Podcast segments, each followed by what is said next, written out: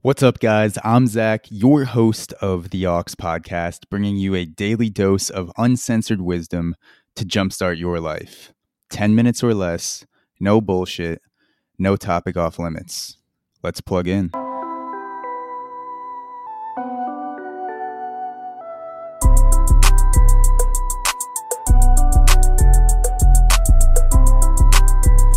This mindset will crush your progress.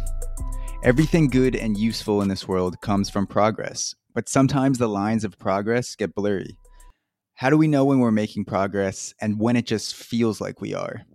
Knowing the signals of making progress will benefit you in any pursuit, whether it's business or just a hobby. And being oblivious to the difference between actual progress and perceived progress can leave you spinning in circles. So, what is the mindset that crushes progress? It's this it's thinking that learning equals progress.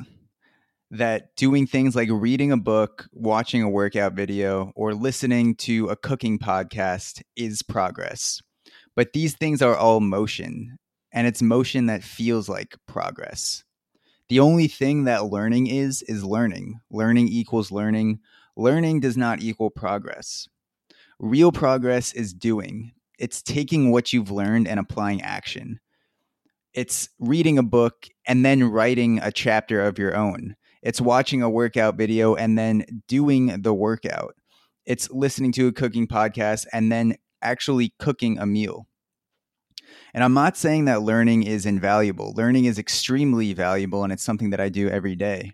And it's necessary to make progress, but learning is not progress and it feels like it is, which is why some people can tend to get stuck in endless loops of, of learning and preparing without actually taking action and doing things to to move the process forward. And so, an example for me that sticks out in my mind is when I used to study in college. I would uh, I would take a lot of time to organize my materials before I actually started studying. So I might show up and book a room in a library for three hours.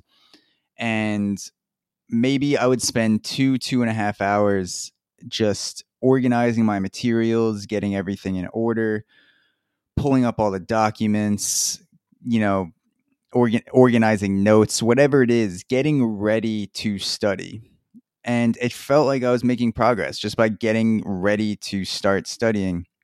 I felt that you know I, that this was a productive library session. I got all my notes in line. I, I organized everything. So when I'm ready to study, I'm gonna be ready to do it.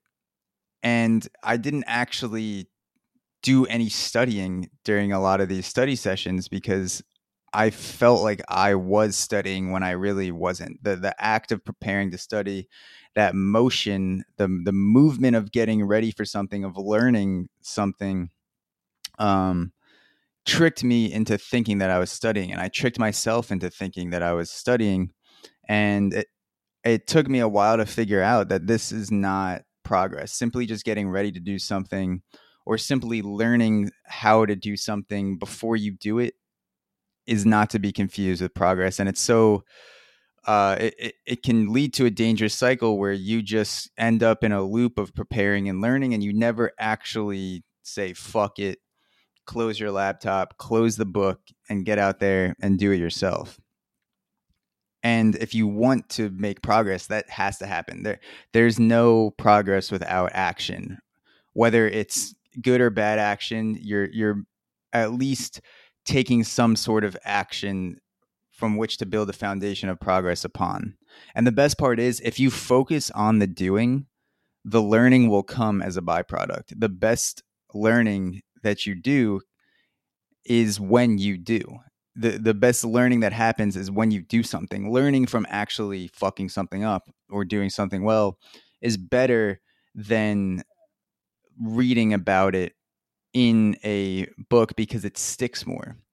And again, I don't I don't want to say that learning is I don't want to make you think that oh, you don't have to learn, you don't have to uh take in knowledge is purely just action because that's not true. You, you can learn a lot of mistakes from people that came before you and people that wrote books and listened to podcasts about it. And so you can use that to avoid mistakes, but you can't let that overwhelm the process. You can't let that be a majority of what you're doing unless you're trying to learn better, which you know if it's not your if it's not your job to learn then there's there's always going to be something else that you sh- could be doing and should be doing and taking bold action and then learning from your action. So it's the best progress combines the action with the learning but there is no progress without action so my challenge to you is to think about what areas of your life are you making less progress